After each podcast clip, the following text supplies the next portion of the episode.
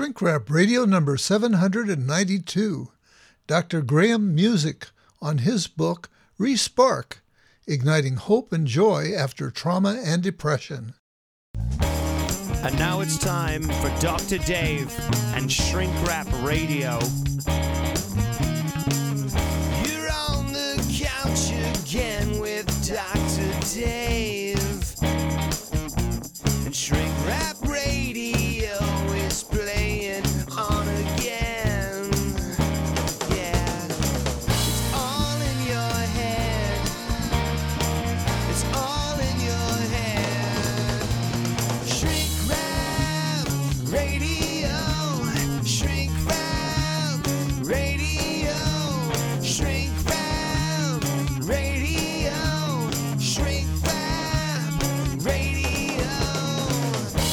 Shrink Rap Radio. All the psychology you need to know and just enough to make it dangerous. It's all in your head. And now here's your host, Dr. Dave.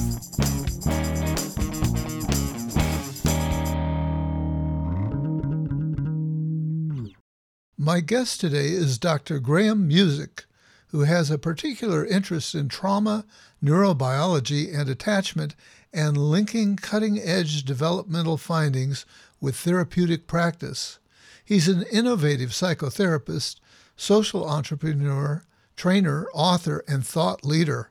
We're going to be discussing his book, Respark Igniting Hope and Joy After Trauma and Depression. Dr. Graham Music, welcome to Shrink Rap Radio. Thank you very much. I'm really, really pleased to be here and excited to talk to you. Well, I'm really glad to have you on the show. Um, you know, you came or come highly recommended uh, for an interview as a guest by Professor Brett Kahr, who's been uh, kind of a regular on the show. And he's been a frequent guest here, and he's always been very lavish in his praise. And to use your metaphor, he really sparks me. As a matter of fact, I think of him as a master sparker, if there is such a thing. Maybe And- we should start a course on master sparking. Yeah. and and you know uh, one of the ways that he sparked me over the years is by telling me that I have fans at the Tavistock Clinic, and uh, I've been aware of Tavistock, you know, since my graduate school days, in in a fairly psychoanalytic program, and. Um, so sometimes I thought, well, he's just pumping me up, you know, talking about this. But I understand that, in fact, you've been a fan of the show. I've been listening on and off for many years. And what I really love is the mixture, really, of both having a psychoanalytic understanding, but a range of different therapies. And I know your background was also humanistic and from the 1970s, etc. So Yeah. I really like that mixture of neurobiology, attachment, psychoanalysis, and the and the range. Me too. I'm glad. I'm glad it connects because that's uh, you know that's kind of what I set out to do. Uh, so we're going to be discussing your book, Respark, igniting Mhm. hope and joy after trauma and depression. Mhm. And uh, I really resonated with the opening statement in your book that you were triggered to write this by the pandemic, and um, and I really resonated with that because uh, I know the pandemic has had, had an impact on my own life. The the, the se- sequestration has really really had an impact on on me, and it's something that I've invited my, in recent interviews. I've invited most of my guests to comment on the pandemic and and what their reflections are about how it's affected us and and you know what it means. So uh, I right away uh, connected with your book on that basis. I, I got excited about that to see that. And um, one of the Would other, you like to say? Go on. go ahead. Would you like to say a bit about that? Uh, sure. I, I suspect you will anyway, but yes, let's do that. Okay. okay. So I absolutely agree. I think the pandemic has had a profound effect on all of us. And one of the things it's done is it's given rise to a kind of closing down, shutting in, uh, a dampening down. Yeah. And that's an area which I've been really interested in over many years in terms of our clinical work, anyway. The ways in which I think we spend a lot of time concentrating on people who are very activated, maybe violent, maybe borderline, those kinds of things. But there's a group of people I've worked with over the years that I've really puzzled about who are more shut down and dampened down. And I think that comes from a lack of social connection, good social connection, and ease in social connection. And so the pandemic obviously has really, really exacerbated that problem for many people.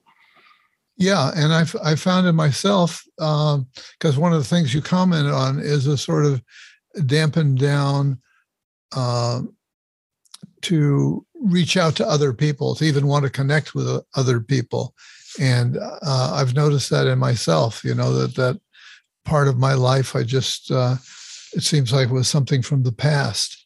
So uh, it's good to to be aware that it's part of a larger process. It's not just me. I don't need to uh, blame myself for that, but just kind of accept that that's that's something that unfortunately has come to pass.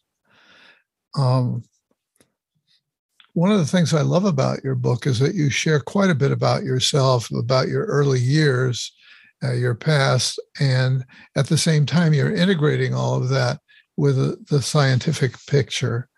And so maybe we can start a bit with your with a bit of your autobiography, and and you can uh, tell us a bit about uh, your growing up years and the impact that's had on uh, on your career and and your own journey.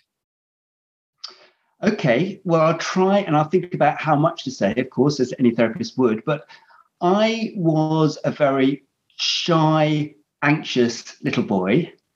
In fact, I couldn't say boo to a goose. There's no way I could have spoken in public when I was a kid. Yeah. And I was also sent off to boarding school when I was very young. And I found myself very timid, very inhibited, very anxious, and not really noticed, in fact. And so, because I wasn't causing trouble or making a problem, I think I was left to my own devices a bit too much. And inside, I was feeling not very alive, I think. I was feeling sort of deadened. So, one of my coping strategies always was to contract, to shut down. So, one of the things I've learned over the years in relation to working with, for example, very deprived people, for example, I worked off for a long time with people who were one of the classic examples, people adopted from those very depriving Romanian orphanages mm, yes. years ago, was that there's something very, very dulled about them. And I think that I had something of that about me when I was young, which has given me a kind of empathy for people who are very closed in and shut down and who need a more active reaching out to than some other people that we work with. Yeah, and it's interesting that your work that you really became a child therapist. I think has has been your your focus and your specialty, and uh, I imagine that comes from a sort of a wanting to reach out to people maybe who had a similar experience to your own. Yes, I, I found I understood them. I suppose, and I, I trained first as an adult psychotherapist, and I trained as an integrative humanistic type of adult psychotherapist with a bit of a focus on the body. Yeah. And then I went to the Tavistock and trained as a child psychotherapist, where we work much more psychoanalytically. And actually, for a long time, I was a bit embarrassed about my humanistic past in the Tavistock. Right. and in recent years, I've dared, to, you know, I've managed to integrate those things into a model which I feel really comfortable with, which is very body aware, very present, a bit more active, but also with that psychoanalytic that psychoanalytic insight as well, I hope. Yeah, yeah. Yeah, I've come, you know, I've come to, at first, I sort of rebelled against the uh, psychoanalytic perspective that was more or less, I felt forced down my throat in graduate school. Uh, but as time has gone on, I, I have come to value the the depth of insight that has developed both originally and over the years in that approach. And it's been interesting to me to see other therapists who are trained in some other tradition kind of come around to feeling like, well, I feel like I need to go deeper. I need to have a deeper understanding, and uh, and they end up in, in one way or another, uh, getting that from from that uh, psychoanalytic source. Mm. So, one of the great things about your book that makes it so humanistically approachable, if you will, is your use of metaphors that are very relatable. And of course, the dominant metaphor in the book is the idea of sparking. Uh, so, help us dig into your idea of, uh, of being sparked and unsparked of that metaphor, which, by the way, really speaks to me. Great, thank you. I'm really pleased it does. I found it just very, very helpful. It made a lot of sense for me of a range of different things. So, for example, what we want in life is to have sufficient, easy flowing energy. And all of life, in a way, depends on energy. If we don't have energy, we die. Yeah. But some people have too little and some people have too much. And I've tried in the book to try to think about different forms of low energy, especially. So I think about a group of people who I think about as unsparked. In other words, they've never come to life. These might Uh-huh. be the highly, highly neglected people who I've described, I hinted at before. For example, some of these orphans who are very shut down. Something about their whole being, their whole bodies. They have a pallor often. They have very little vibrancy in their bodies, in their movement, even their skin tone. Their voice lacks prosody and energy and rhythm.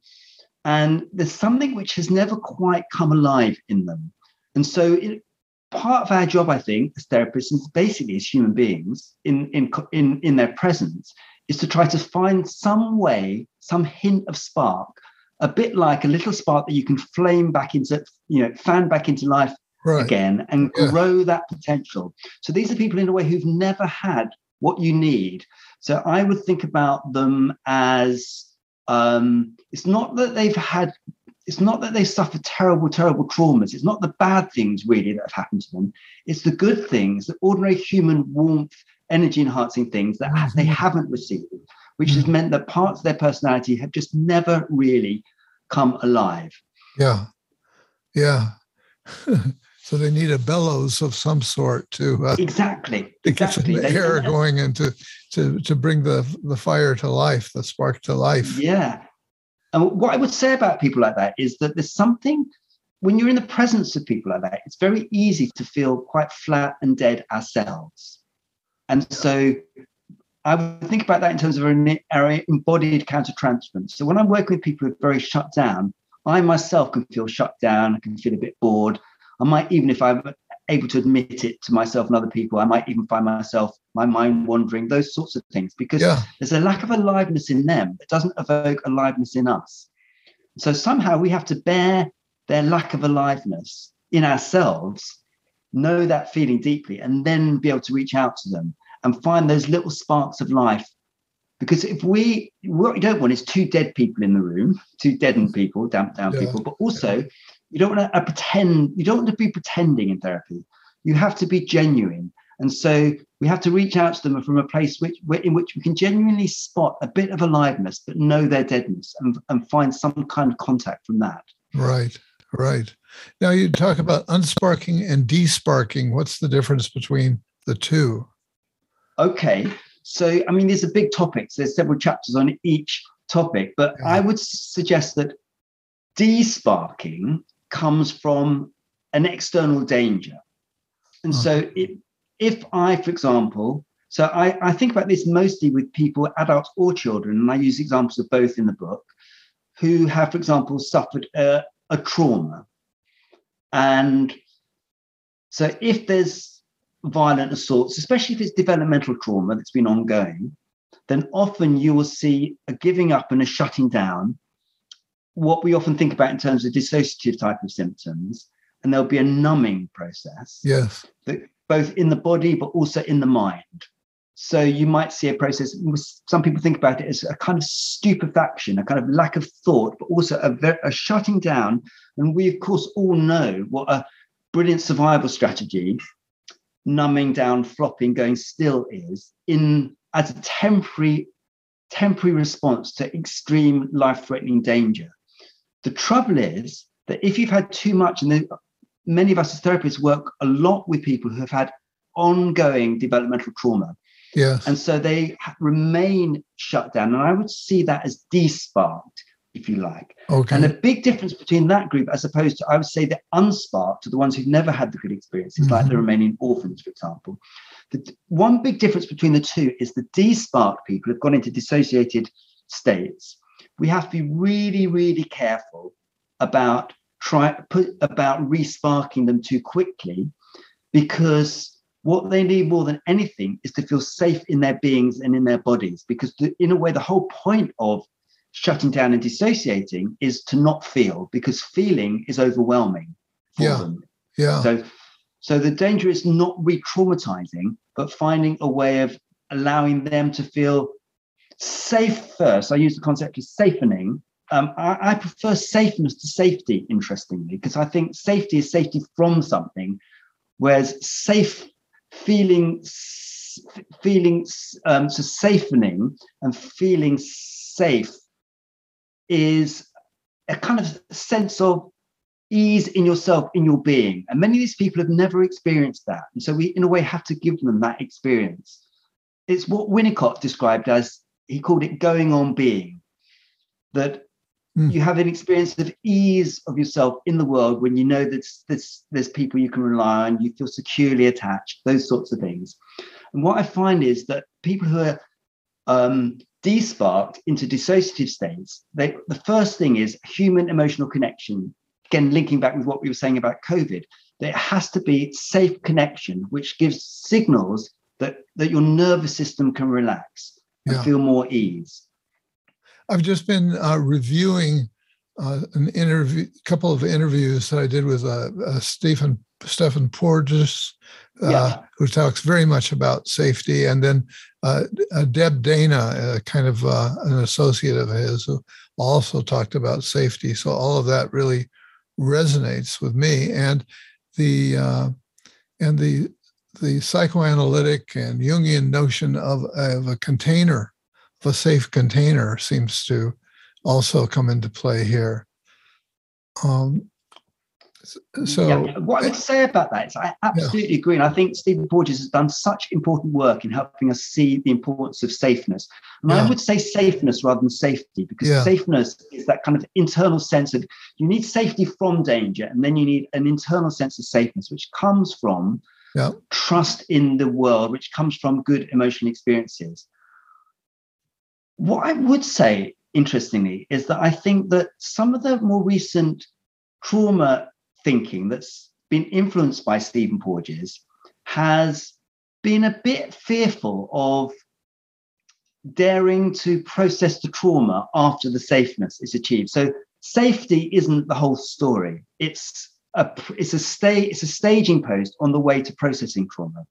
So you can't go to the processing too quickly if you leave that out, then people aren't good. They people don't really get well. They don't really heal from trauma. Yeah, yeah, I, I, appreciate what you're saying about safeness. And by the way, let me encourage you to illustrate these ideas as you have in your book. If you have the impulse of bringing in either one of your own personal experiences or one of the case examples that you give in the book, that would be great. So another thing that you talk about, and this reminded me of of uh, Porges, is danger signaling. Mm. Um, so so talk to so us. About, what's your context on danger signaling? Okay. So in a way, the concept. Well, let me just turn the light on actually, because it's got a bit. If we're going to be videoed, um, suddenly got dark. Um, okay. So danger signals. Talk about spark. Danger signals are so the concept has been taken from a guy called Robert Naviaux, who's written a lot about um, danger signaling at a cellular level, at the level of the mitochondria. So what he said, and it's partly why I love the metaphor for in terms of energy and sparking.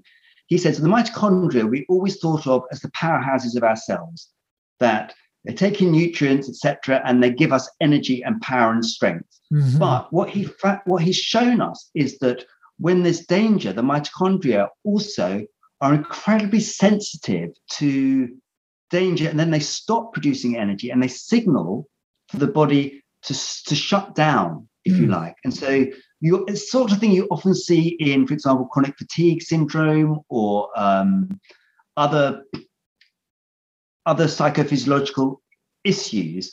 And so the message we have to what the work then is in giving people a sense that they can be safe in their bodies and beings. So, in a way, it's giving a, a message that the nervous system can relax, which I think is what Porges is saying as well. And so, for example, I've made many mistakes over the years by working with patients who, who both child and adult patients, where I thought really interesting trauma processing work was going on, and in fact, what I was what I did inadvertently was trigger them back into a, a traumatized place where they would then shut down yes, yeah. or they would start having PTSD symptoms, maybe flashbacks. And I realized I'd gone too fast too quickly. And what they really needed was ordinary safeness. And for a child psychotherapist, that's often really boring work. So the interesting work is the play in which you're working through trauma and thinking about difficult things. Mm. But often as a child psychotherapist, you end up in the UK, you end up playing football with a kid or throwing balls to each other and think this isn't therapy. I hope nobody sees me doing this. But actually, it's developing a reciprocity, a trust in human relationships, those sorts of things. And so that, and then in time, what I find time and time again is that then the play develops into something in which the traumatic experiences can be enacted symbolically when the person feels safe enough, but never before, if you like. Yeah, you talk about defenses, which of course is a big concept in psychotherapy. Um, does it have a, a, a different flavor in in your work here?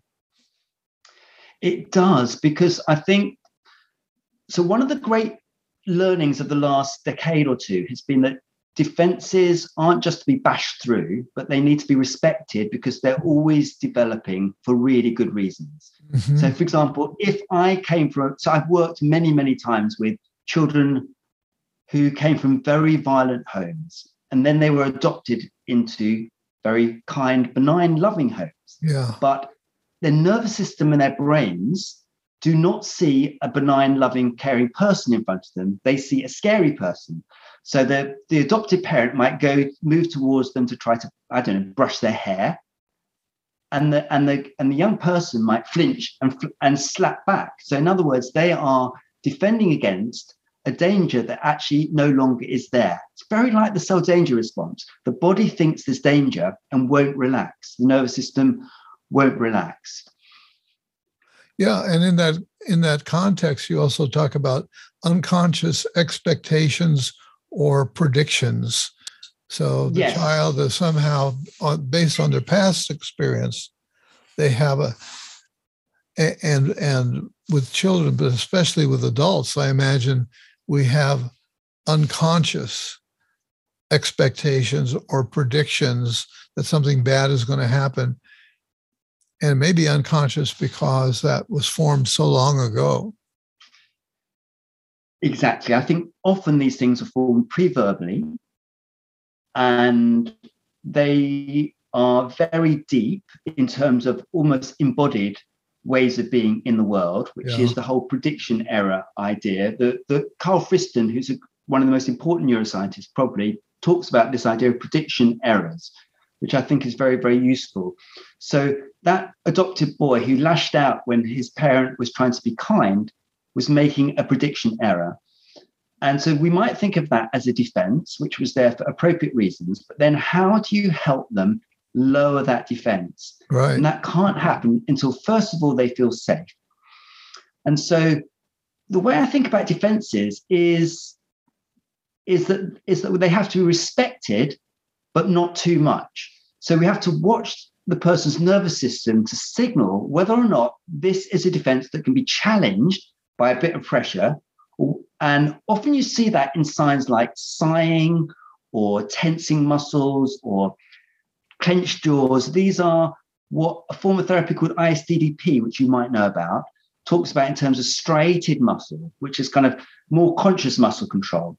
If you start talking about trauma and somebody goes into kind of, I don't know, they, they start saying they feel faint or they feel sick or they need to go to the toilet, that normally is a sign that that's overwhelming anxiety. And we need to respect that by moving back and helping them to regulate. So, in a way, defenses can either be challenged where it's appropriate, or sometimes we need to step back and help people feel safe enough before their body signals that it's that, that actually these defenses can be challenged. Yeah, you kind of have to titrate it, right? To Yeah, use exactly. a chemical Yeah. metaphor. Yeah. And uh, Yeah. I, you mentioned ISTDP, and uh, and I've been very impressed by that approach and the the some of the kinds of scripts that people have published to to uh, to show how that can be done. It's really it's really been an important contribution, I think. I think so. I've I've um, started using it much much more, and I've got some extra training in it, and we're developing a training in it around the Tavistock as well. And of course, it was a psychoanalytically it is psychoanalytically informed training, but maybe going back more like the early Freud, where there's more emphasis on powerful emotional states. And of course, it was originally developed by David Malan, who was at the Tavistock, and Yeah. then Davanloo in the States took it forward and shifted it and changed it. But it, rather like John Bowlby, David Malan never really had the reputation he deserved at Tavistock. And we need to, in a way, give him back his reputation for, for developing something which is really quite special.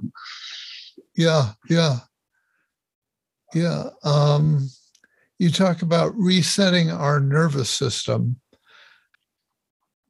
How do we do that? e- easier said than done. You're I think that for any of us, and especially as mine often needs resetting, like any of us, but what I find is that when people, so there are certain people, and many of these people I write about in Respark, in, Res, in Respark, have a nervous system which actually is in a kind of danger response, but you don't know it to look at them. So, for example, I'm thinking about what I'm thinking about people who, for example, might have chronic fatigue syndrome, might have had serious childhood trauma, but you look at them and you think they are as calm as anything. They must be really relaxed. It's very hard to see the signals. Mm, And so they don't have enough what ISTDP would describe as striated muscle. So there's flatness. Often you see it in the lack of breathing, lack of breathing depth, those sorts of things. And so, but time and time again, I find actually it's also true of people who are more dysregulated, is that we have to help people to find a way of knowing and reading their own nervous system so that they can see when they're anxious and stressed. Because actually the capacity for interoception, that reading of our own internal bodily signals, is so lacking so often in trauma because, quite rightly, in trauma, you need to not feel because that's a survival mechanism. And so, begin, so I can't tell you how often I've worked with people who have no idea what's going on inside them. They don't know what the triggers are, which give rise to could be violence, but it could be turning on the computer to go back to pornography for the tenth time that day, or whatever it is. The triggers are they're unaware of the triggers because they're unaware of the bodily signals. If you think about Damasio's idea that actually emotions are bodily states, we have to find some way of reading those to make them into feeling states. And so a lot for me, I'm very I watch body states a lot and I watch my own bodily responses to my patients. And then I would try to help them both be aware of them, try to check out what their body might be saying, but also a lot of it needs a lot of it before that is in helping them regulate. And it's a, it's a peculiar process, almost like osmosis. I find that when people begin to be aware of their own body states, they start doing things for their own body. So I, I find without me telling patients or clients, they often will be doing yoga classes without me knowing it, or um, doing mindfulness classes, or those sorts of things which are regulating their nervous systems.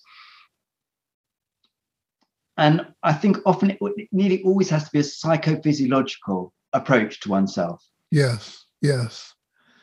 Um, I also thought of vacations as a good example of nervous system resetting to be able Yes. to go to a really relaxing place and let go of it all.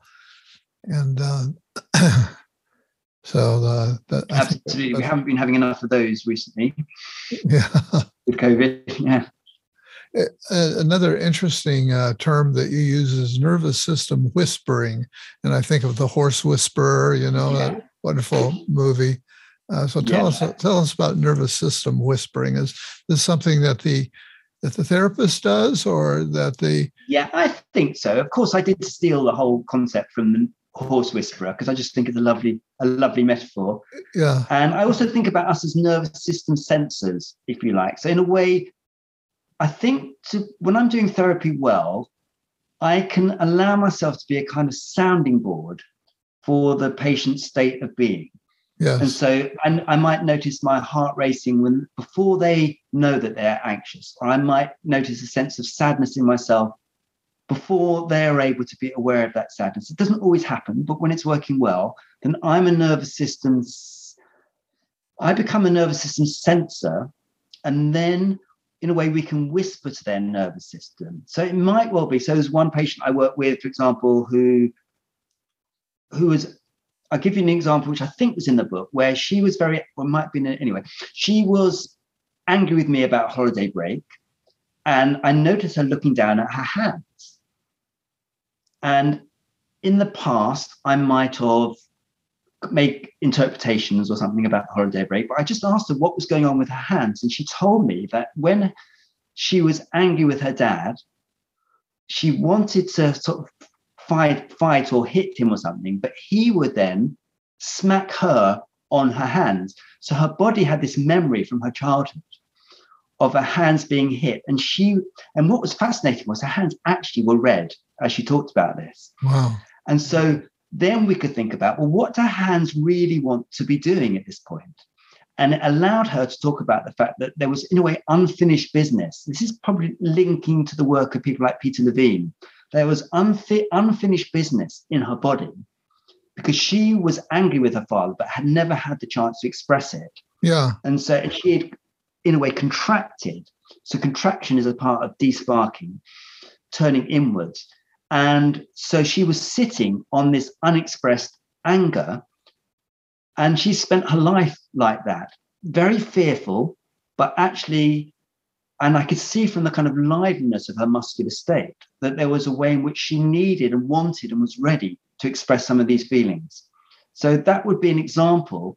And actually, she came, what was what was really interesting is when she could express these feelings, her body came alive. She was open. She was. I don't know if you've um, Amy Cuddy's work on. Um, I forgot what it's called now. Um, power poses, which had a little was a bit controversial in terms of the evidence, but I think there's something about the ways in which postures change as mm-hmm. people spark back into life. Mm-hmm. And she was a lovely example of a case where um, who sparked back into life when her body was allowed to express what had been inhibited and desparked, if you like. Yeah, great example. And so she was able to uh, feel better about you going on your vacation. Well, right. she was able to be to allow herself to feel not good about it and to be yeah. cross. Yeah. And I think that was um, the important thing. So it's not so the, the point is not to kind of not feel feelings, but it's right. to feel feelings properly and authentically in such yeah. way because a bit like Winnicott said, if you can if your anger can be known and owned and expressed and tolerated so that the other person survives your anger, then that gives you a sense of separateness which is a tremendous sense of relief. Mm. As if all the time she had to be scared that her anger was going to either upset or anger somebody else, or she would lose a parental figure. Then she couldn't really ever own this feeling, which actually, now anger, at least aggression, is a lifeblood. So aggression, of course, from Latin means to move towards. And it's a bit like in mindfulness. You know, the healthy, what we know is we move towards experience, we fold it into our experience, we don't defend against it. Yeah. So it's a bit like in healthy. So the work that Richie Davidson did about mindfulness, where he found that, that actually the kids and the adults who were able to open up to experience, they had more activation in their left prefrontal cortex and they were able to move towards experience rather than move against it and defend against it. So in a way, I think that's what we want for, for, our, for ourselves and our clients and our loved ones. Yeah. Uh, don't you feel like there's a wonderful sort of coming together uh, because you know we keep referring to this theorist and and this other one, and there's some kind of convergence I feel that's happening in the field, such that it's uh, ultimately going to be a lot less divisive, and we're going to understand what the uh, critical elements are. I really, really, really hope you're right. And I do absolutely believe it for myself because I'm passionate about integration and and I, I can't see how you can understand and do the work that we do unless you take a bit unless you're able to integrate what can be really really helpful. And i absolutely think that we're possibly on the cusp of a paradigm shift yeah. which integrates neurobiology attachment theory trauma theory but also some of the deepest aspects of psychoanalytic thinking. I absolutely completely agree with you. My worry of course is that also the world of therapy and analysis is a very tri- as tribal almost as, as lots of other places in the contemporary world and so there's a danger of divisiveness and distrust of the other but if we can keep open then I think there's a real opportunity for a really exciting paradigm shift. And I wish I was 20 or 30 years younger to see it come to fruition because I actually yeah. think it's going to be a really exciting time. Yeah, I do too. I feel like it's happening.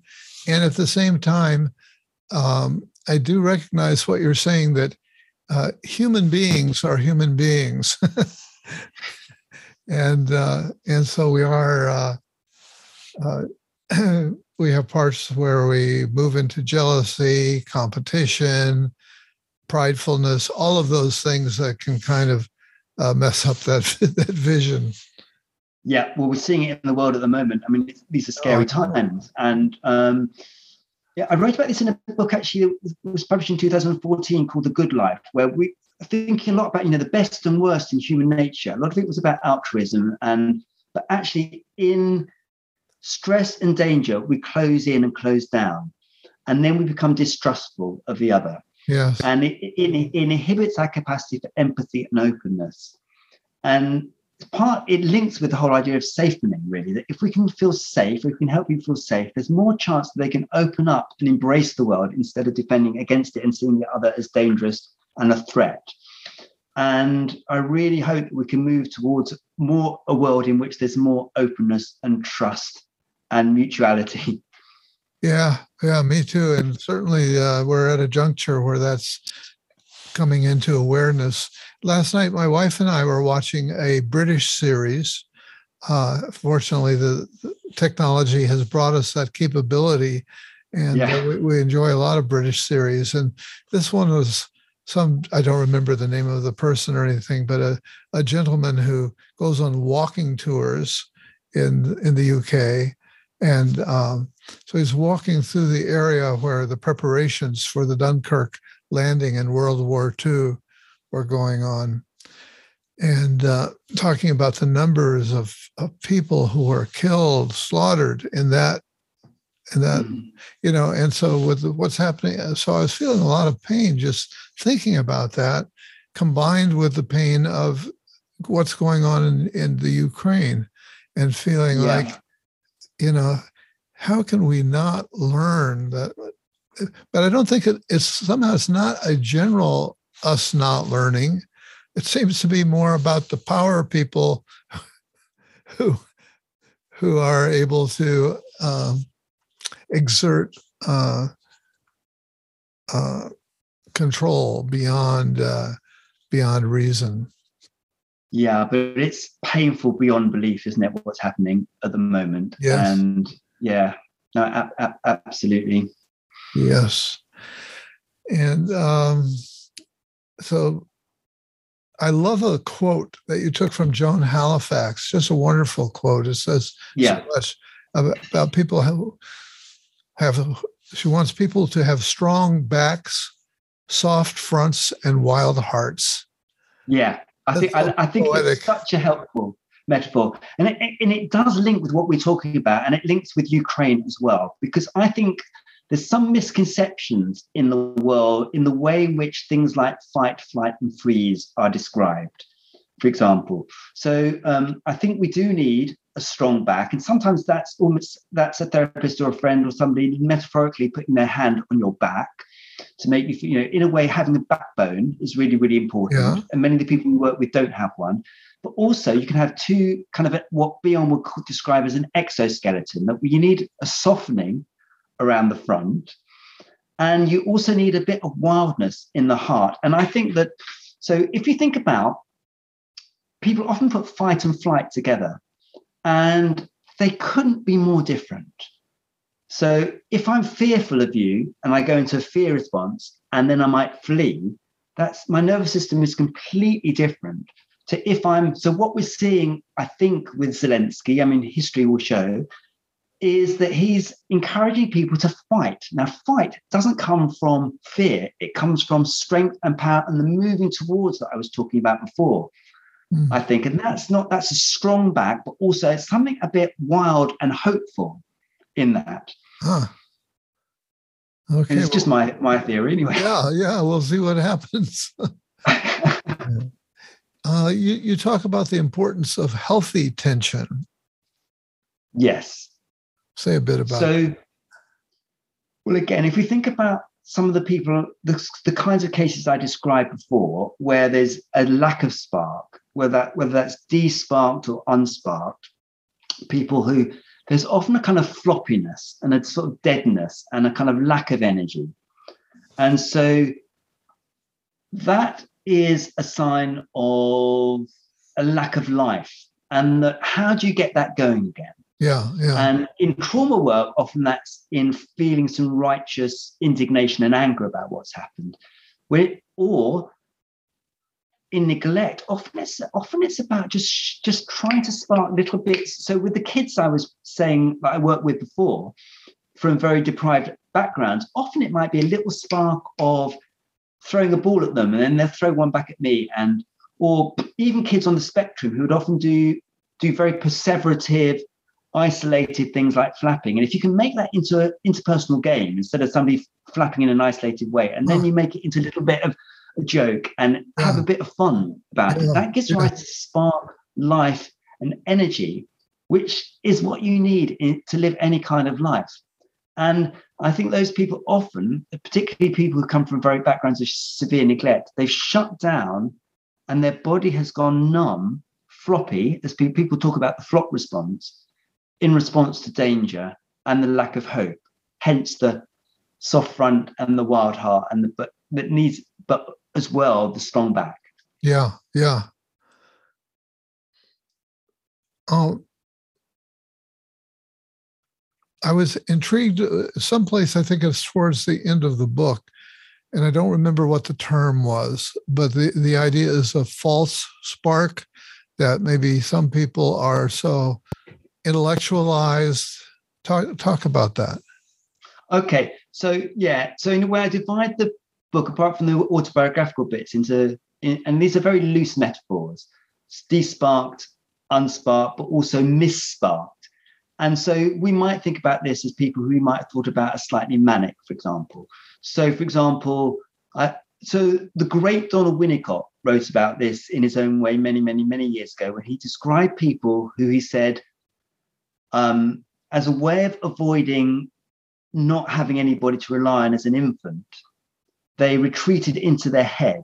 So their mind, he said, their psyche never resided in their soma. So they developed a kind of intellectual defense. So instead of relying on a, a parent, say a mother who could be there and hold them and make them feel safe and they could relax, if that wasn't there, they some people's response is to develop a hyperactive mind that's always thinking, that's always planning ahead, that's watching, thinking. These people can be very bright, but underneath, we often see terrible grief and pain that's never really been faced. Mhm. So the therapeutic work with those people, in a way, is to kind of lo- slow them down and lower the nervous system, so that helping them face a sadness and grief that has never really, really been faced. So the, the British psychoanalytic school of independent psychoanalysts like Winnicott, Harry Guntrip, Michael Balint, these people talked about the, the importance of something they called regression, which is when you feel safe enough to slow right down and face feelings that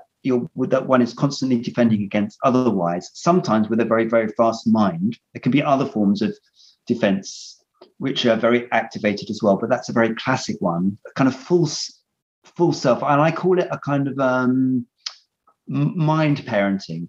Some people have called it a mind object, or um, I, I think I call it a mind mother. Actually, it's this idea that you're relying on your own mind instead of relying on what you should be relying on if you're lucky, which is a parent who can really pick pick up and pick you up, contain you, take care of your needs, and allow you to just relax, like a baby can just mold into their Yeah. mother. Yeah, I like the mind mother option there. That really captures it, I think, and uh, seems to relate to, you know, what we used to talk about the reliance on the defense of intellectualization. Um, Yeah, Yeah. exactly. Yeah. yeah. Again, Um, another one I know in myself, and I'm sure many of us do. So yeah. it made a lot of sense to me.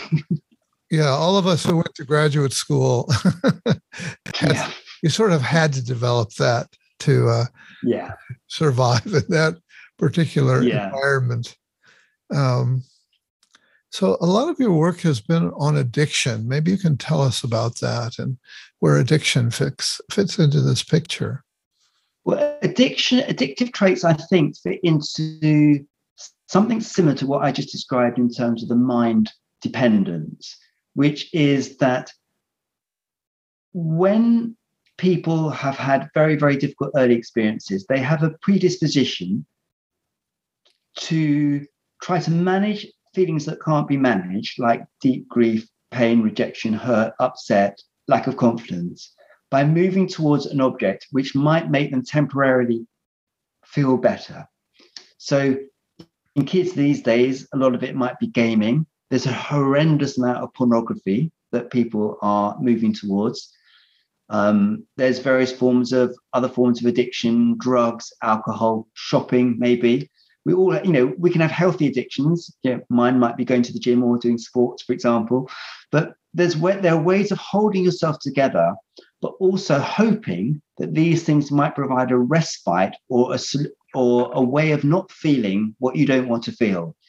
So, and we all do it a little bit. You know, have a really bad long day. I come home and have a glass of wine or an extra piece of cake or chocolate. Or so, in small ways, we all do it. But, but these are forms of defensive action which are attempts to solve a problem that they can never solve. And the problem with that problem is that it can then become further, you can then get further drawn into addictive cycles because the contemporary world, of course, hijacks these systems in our brain and body and nervous systems that are designed for, you know, so we're supposed to move towards sex and food and things that reproduce species that make you feel good. And those that dopamine, that that mesolimbic dopaminergic system is what gets hijacked by these addictive processes. And so quite often I see people who I work a lot at the moment with people who are addicted to pornography, interestingly. Just happens to be the clinic I work in. They nearly always have trauma in the background. And what's interesting is they move much more towards that when they're feeling more triggered or upset. And when they're feeling better in themselves, they don't have the same need to move towards their object of addiction. And it's the same brain pathways, whether it's drugs, alcohol, pornography, gaming, shopping, probably, gambling. You know, it's the same bits of the brain and nervous system that are firing up that's being hijacked by these systems. So again, it's the same thing. We need to help them feel safe enough to relax and then bear and be with feelings that have long been buried and defended against. Yeah, you talk about the hijacking, and one of the things that I get upset about is the fact that there are neuroscientists, people who are trained in neuroscience to understand these mechanisms in the brain and so on, who design it into products like games and other kinds of products. And that's to me is the devil's work. I, I just uh, I absolutely agree with you. And it's very interesting how many kind of CEOs of big tech companies don't let their children or nieces and nephews use even even smartphones. oh wow. And they knew they know what they're doing. You know, they want to keep us online because that's how they sell advertising. They want they don't want us to read a long article. You know, so their profit um, model is by keeping us online and selling advertising. And so, and moving between different windows. So, in a way, giving rise to that kind of juddery, jumpy, vigil- hypervigilant sort of attention, which then we can then take into our relationships. And it's amazing how often you might see, I don't know, a family out for dinner and they're all on their phones. Yeah. And you know, Facebook, for example, had the capacity many, many years ago to have to have something on the app which would allow them to notify people when there were friends in the area. They didn't use it. Why? Because actually that takes them off Facebook. So, right. so I absolutely agree. And I think the CEOs of Apple and people in Google, they know they're firing up this dopaminergic system and they've used it deliberately. I completely agree with you. Yeah, yeah. Well, who who do you uh, want to read your book? Who is this book for? I think it's a delightful book, but what's the audience that you project in your own mind? I hope, obviously, therapists and counselors and social workers and people, I think any professional working with these kinds of issues, I, I really hope it speaks to anyone who might have some of these issues themselves or might know somebody who's struggling with these issues. I don't think there's any one of us who sometimes doesn't feel desparked, a bit shut down, a bit deadened, and um, or might need might feel the need to help somebody in those states. And so for me, I don't know. I wrote it for myself, if I'm honest. I wrote it because I've got I was passionate and passionately interested in these areas, and I felt it needed saying. Yeah. And I expect it's primarily going to be therapists and counselors and social workers and psychologists uh, who might read it. But I hope it's got a broader take. It's written re- as easily in as easy language as I could write it in order to, you know, attract the the, uh, the average reader as well. Yeah, I hope I hope so. I think I think that uh, it could really uh, help to spark some people or get them moving in a in a in a direction to seek out the kinds of uh, help that you talk about in the book. So I, I love it. I, you know, I've I'm sort of besieged with self-help books, uh, with uh, publicists and so on, and I'm getting a bit jaded and mm-hmm. turning people away. And I feel like, oh no, not another one of these. And um, so your book superficially could be seen as falling into that category, but it's, it really goes beyond it in terms of uh, the solid uh, clinical and scientific foundation that it's based on. Thank you. I really, really hope it is because you know it's got a deep sense of understanding of psychoanalytic work at its core. It's got neurobiology and attachment theory and trauma theory central to it. And even though it's written as simply as I can, as it, as it could be, it, I think it's got a good sort of 30 years worth of experience in it as well. So be, I, I really hope it doesn't fit into the self-help category. I think it's great if people can read it for that reason, but yeah, that isn't the primary motivation. Yeah. Well, it's been delightful speaking with you, uh, Dr. Graham Music. I want to thank you for being my guest today on Shrink Rap Radio. And I hope you'll keep listening from time to time. I will most certainly. I haven't stopped listening and I'll continue listening. And it's been a great privilege to be speaking to you today. Thank you.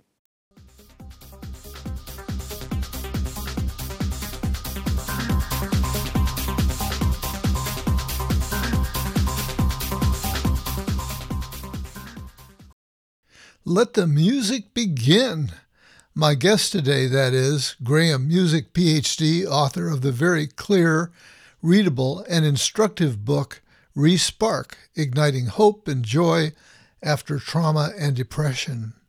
The metaphor of an electric spark runs throughout the book and is a particularly meaningful one for me. After all, I was originally planning to be an electrical engineer by teen years totally consumed with ham radio and monkeying with transmitters and receivers and all sorts of electrical gadgets. It's a metaphor of human energy, the spark of life, Bergson's elan vital. It's a bodily state that we can experience in ourselves when we feel all charged up or see in others when their posture is slumped and caved in. As Dr. Music writes, quote, The metaphor of sparking is based on energy and electricity, which are central to all life. Spark can be in an individual, such as when we feel fired up, and also between people, as in sparks of desire, of mutual liking, and interpersonal electricity that is almost palpable. Some of us have more energy than others. Some of us feel we have too much and cannot calm down. Others have too little. Personally, I veer between the two. For me, the self disclosure revealed in this last sentence is one of the best things about the book. Like the electrical metaphor, personal revelation runs throughout the book as well. It humanizes the author, making him someone we can all identify with, reduces the gulf between us and this highly accomplished author and child psychotherapist who, for much of his professional career, helped to run the world famous Tavistock Clinic, a virtual bastion of psychoanalytic thought and accomplishment. He generously gives us a peek into his life as a frightened child, shipped off to boarding school at an early age by parents more occupied with their own pursuits than nurturing a somewhat odd little boy. He writes, quote, As a kid, I had many embarrassing and unsavory habits, which were mainly in the service of closing down my feelings. One was sucking on my school tie so that it developed a nasty texture and an unrecognizable shape. Others included constantly twisting my hair around my fingers, yes, pre baldness, still with beautiful curly locks. Another was jiggling my legs when others hoped I would sit still, and yet another included a song going around in my head obsessively, which was especially helpful for ignoring pain when trying to win cross country races. It often worked. In hindsight, he's able to see that many of his behaviors of that period were necessary defenses. As he writes, quote, my defenses were examples of contracting in the face of anxiety, of attempts to push away feelings that were too much to bear, such defenses give rise to a tightening in our muscles and in our very being, a weariness of others, a lack of trust, and a closing down of hope. Going back to the central metaphor of energy that motivated this book, he writes, quote, Sparking is the book's central metaphor. We need to respark to recover from numbing, lifelessness, dulling, and deadening from desparked, or worse, unsparked, never sparked states. We can also see missparking when there is much noisy, manic misfiring. Good emotional connection with another is what breeds ease, life, confidence, and zest. All sparking requires connection, whether physically within electrical circuitry or neuronal and synaptic connections or psychologically between bodily energy systems. In our ensuing conversation, we were able to go over in some detail the vocabulary that has arisen out of his explorations of energy in the body. Among the ideas we discussed are the distinction between unsparked, sparked, and desparked, danger signaling, unconscious predictions and predictive errors, resetting the nervous system, the life giver, the importance of healthy tension, false spark, how one can respark after having lost the spark, too much spark versus too little, damped and damping, developing a capacious container, the nervous system whisperer, addictions, the pandemic, and more. One of the central words in his discussion is zest, and it speaks to me powerfully. It's not a word I use often, but I hope to make it more central in my own thinking. Its presence or absence is certainly central in my experience. He writes, quote, Zest was recently found to be the character trait that most predicted resilience. As defined by psychologists, It's a component of courage and is associated with being energetic, enthusiastic, hopeful, and being prepared to face challenges rather than shirk from them. Zest and spark are contagious, and we like being around them, but their opposites, being listless and unsparked, are also contagious, as are many emotional states. Close quote. I certainly didn't know that it is a character trait predictive of resilience, and I especially resonate with the notion that zest and spark are contagious. I think of friends who I feel so enlivened by. I catch it and it resonates between us, getting amplified in the process. I think of others who I, quote, should go to lunch with, and I leave feeling less myself. Sometimes I've felt guilty about that. I think I'll pay closer attention to what my body is telling me about prospective lunch dates. I highly recommend Respark Igniting Hope and Joy After Trauma and Depression by Graham Music, PhD. His primary audience is psychotherapists, and it hits that target dead on. At the same time, I think it will be a very effective self help book for any of you who may be feeling unsparked or desparked.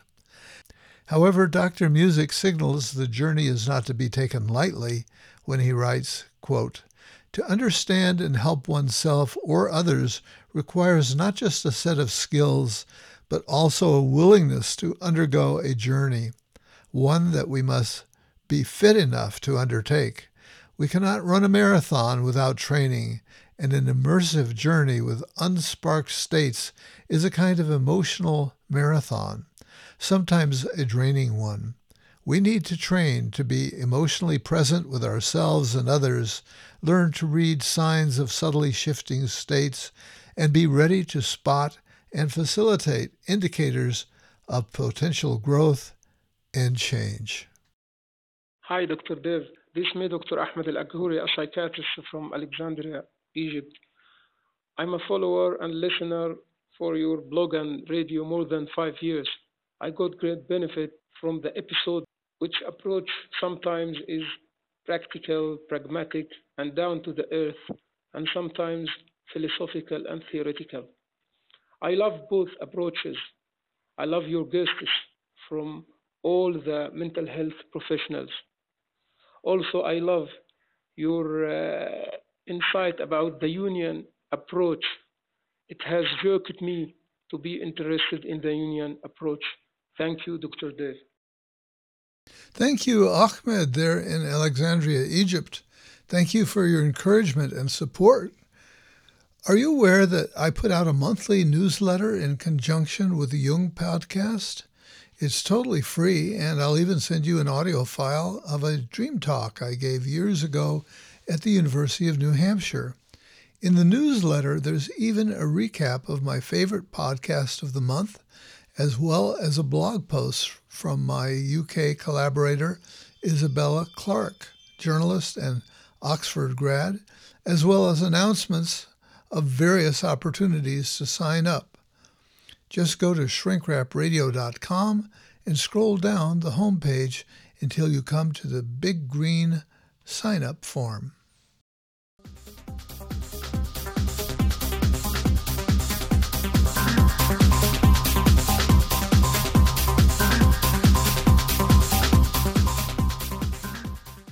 You've been shrink wrapped by Dr. Dave all the psychology you need to know, and just enough to make you dangerous.